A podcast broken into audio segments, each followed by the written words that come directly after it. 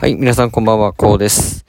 えっと、昨日のですね、夢広場リーフの状況についてちょっと、えー、報告したいと思います。えー、昨日はですね、えっと、夢広場リーフ街道店の方に、えー、行ったんですけども、え夢広場は5月の28日にリニューアルをして、一応4日間は、えオープン、リニューアルオープンスケジュールということで、えポップがありました。なので、一応今日まではですね、えそこそこ暑いんじゃないかなという予想のもと昨日行ったわけなんですけども、まあ状況はですね、え変わらず、え激アツな状況でした。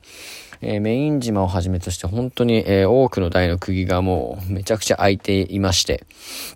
まあ、どの台打ってもボーダーぐらいは余裕で回るような、えー、調整だったかと思います。で、正直ですね、アマデジ行こうと思ったんですけども、もう個人的にあの、北斗8の救世主、えー、が好きすぎてですね、えっと、この台に吸い寄せられるように座ってしまいまして、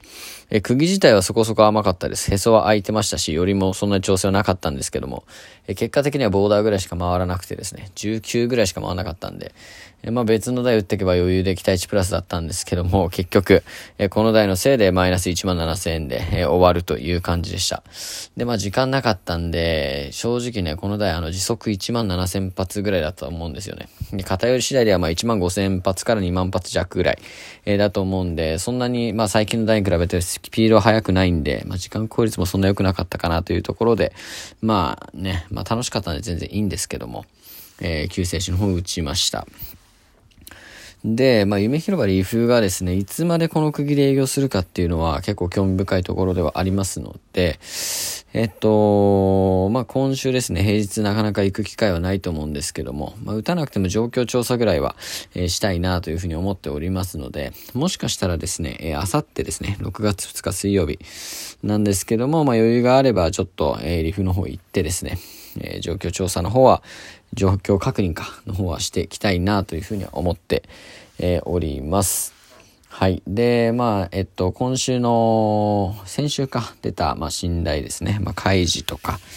えー、オウムブラックとか、えー、その辺まだ打てていないので、まあ、その辺の状況を確認しつつ、えー、打てる時に打っておきたいなといったところです。はい。で、明日は6月1日なので、まあ、行くとすれば、えー、タイガー松森とかね、まあ、一つく日が急イベのホールに行くべきではあるとは思うんですけども、まあ、だいぶ松森の方も最近死んできているいるので、まあ、どれぐらいやれるかっていうのは未知数なんですけども、うん、まあ、